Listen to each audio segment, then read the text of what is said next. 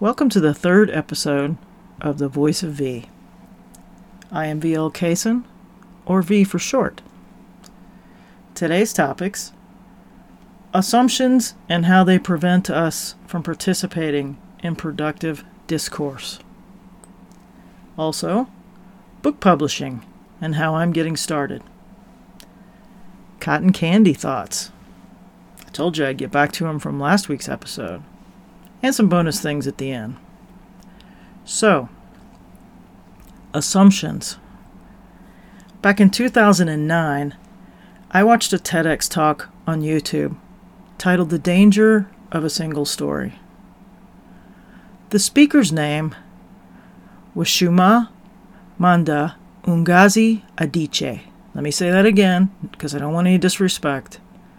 Shuma Manda Ungazi Adichie.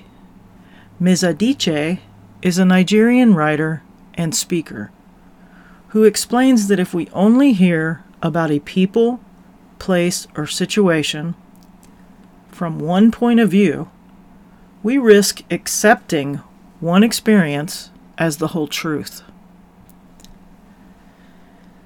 That speech has stuck with me ever since hearing it for the first time. I have listened to it repeatedly throughout the years and have recently read one of her books. I encourage you to find and listen to her speech and check out her books. Just search for the story title and you will find it. Her speech on YouTube has over 10 million views, so it will not be difficult to find. Now, what does that have to do with assumptions? Maybe nothing. But this speech comes to mind when I think about how we perceive a person based on knowing one thing about them. We witness or hear one thing and we know them. We think we know everything. Now, that is not to say that one action will tell you all you need to know for that is something entirely different, and I will get into that next week.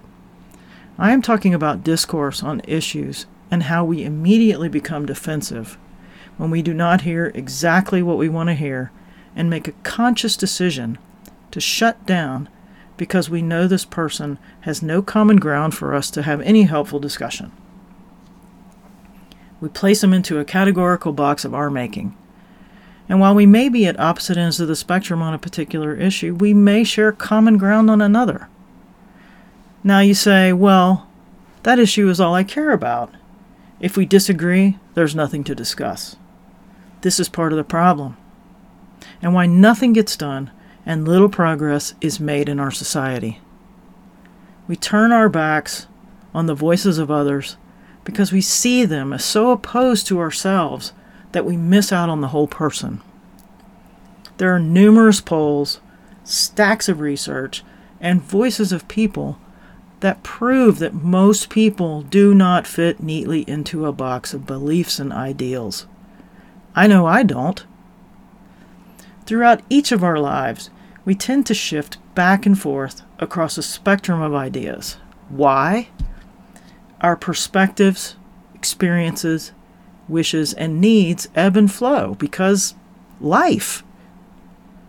Bad things happen. Good things happen. We have children. We lose children. We get sick. Someone we love gets sick. We get promoted. We get fired. We move. We grow.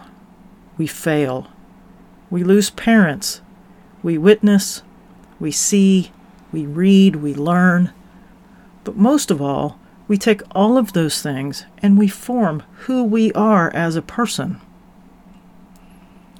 When it comes to most political issues, the biggest hurdle I see is our inability to understand that the human condition does not always allow for yes or no answers to most questions. Think about how a witness on the stand in a courtroom is faced with questions. The tactic of attorneys asking yes or no question is by design. It is about controlling the conversation. I am not a legal expert, so I will not go any further with that. But what I'm getting at is how often have you seen this play out on even, say, a TV drama series? And you can almost hear yourself in your head saying, But it's not that simple. It's frustrating, isn't it? And yet, this is how we conduct ourselves in conversations on the issues most important in our society. We fail to listen. We fail to understand that there are reasons based on lived experience that can and do influence where we stand. Does that mean that one is more important than another? Of course not. But it means there is a need for compromise, understanding, and education. If practiced by people in a society, those three things go a long way to solving many of our problems. I will discuss where I stand on several issues in the coming weeks. First, I intend to show myself as one who does not fit into a neat little box. From there, I hope to promote deep thought, a willingness to listen, and provide a means to greater understanding to lessen the division among so many of us.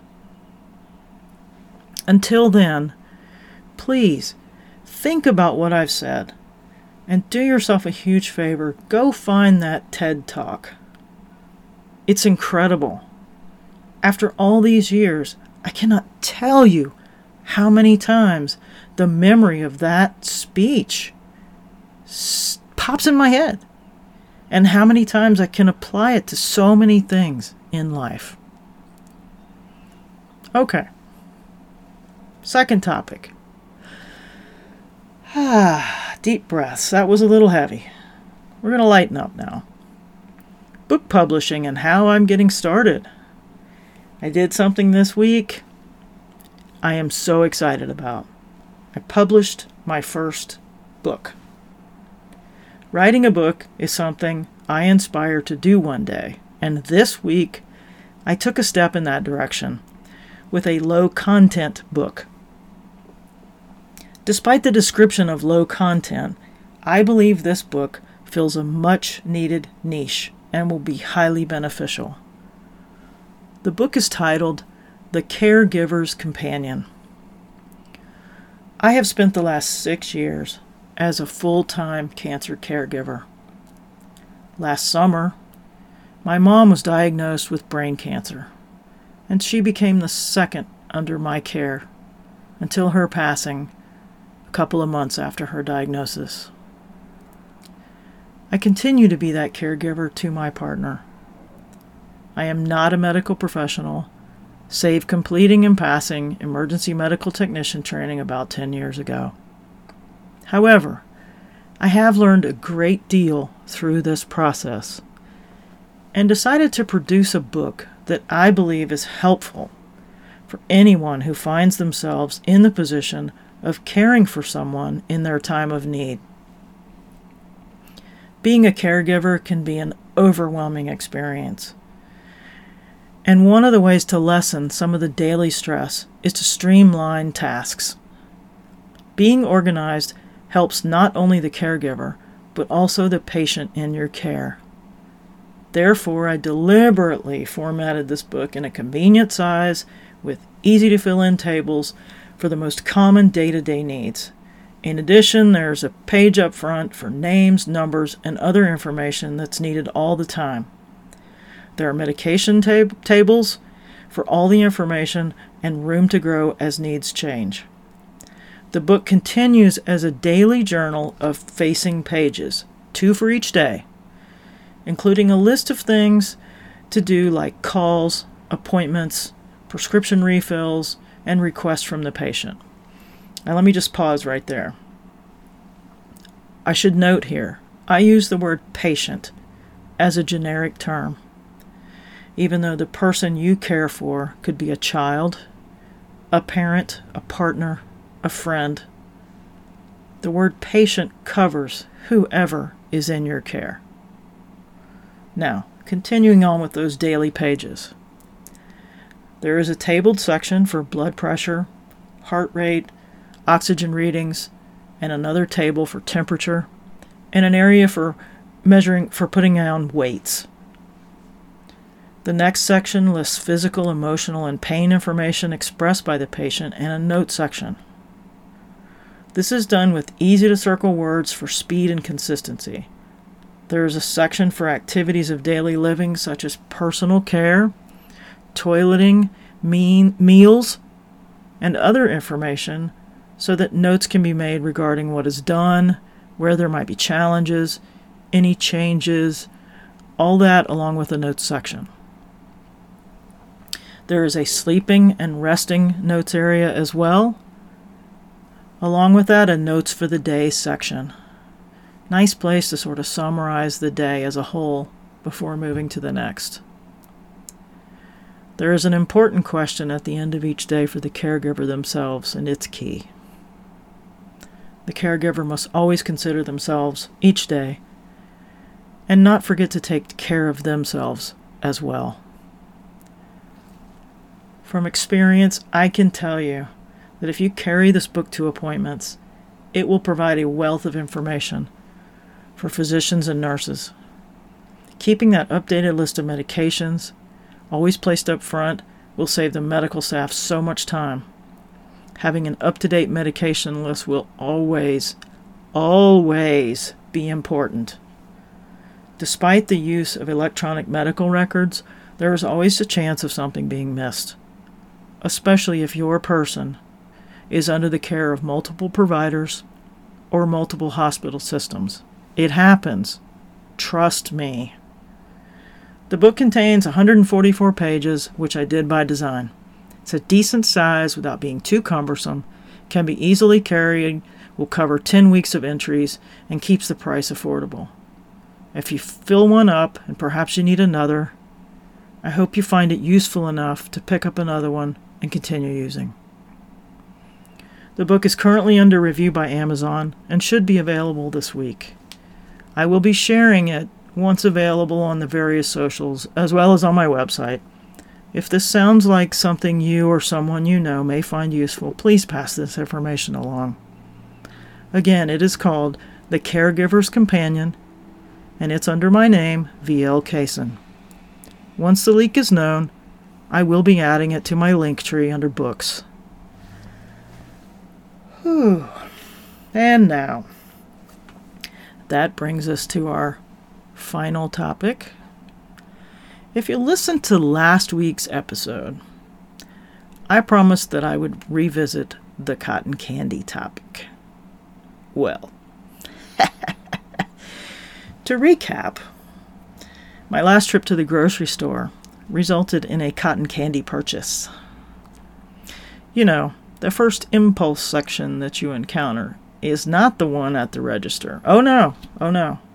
It's the one at the front door. I see the ones at the front door as the most dangerous. They're the ones that catch you before you can get your list out and focus on the matters of meal planning.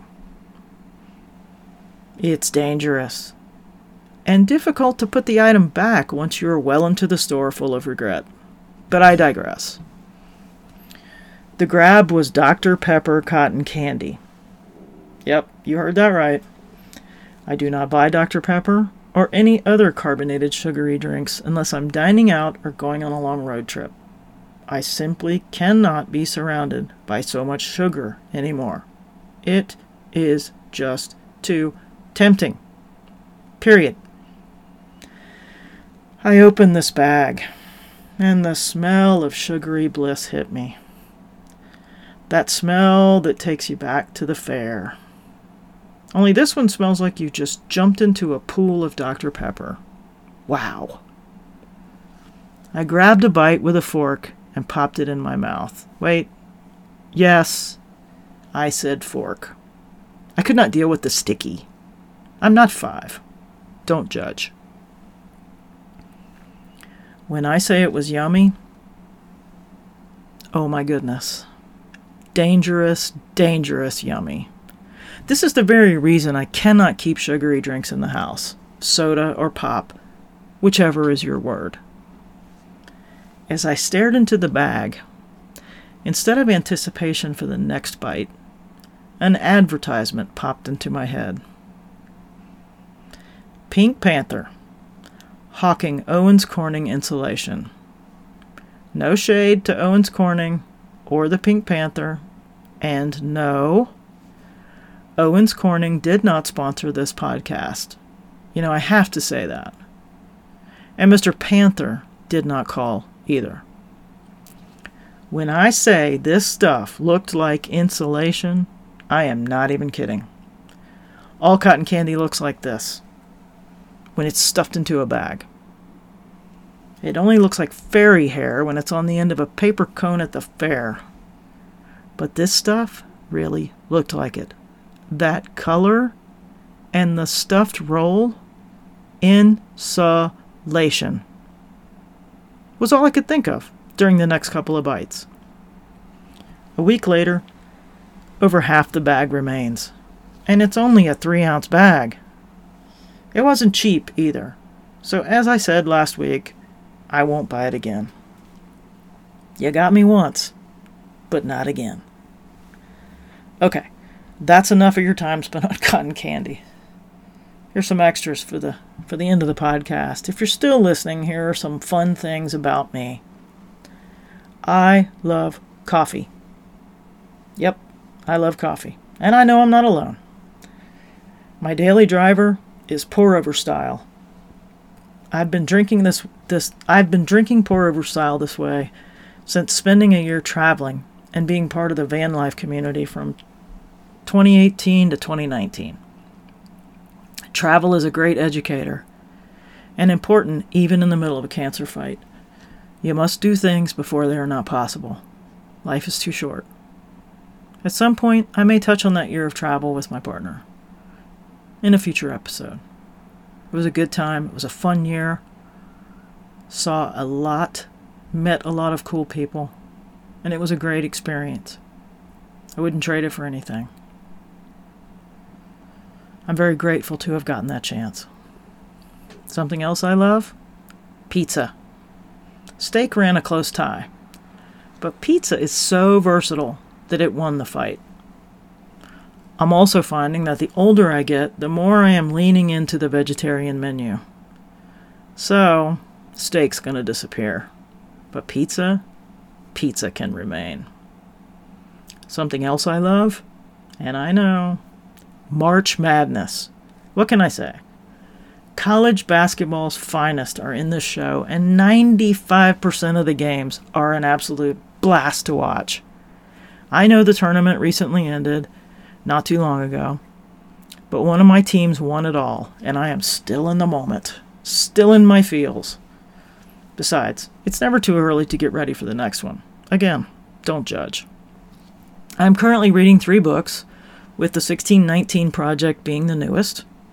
I love the outdoors, baseball caps, music, fidgets, and cats.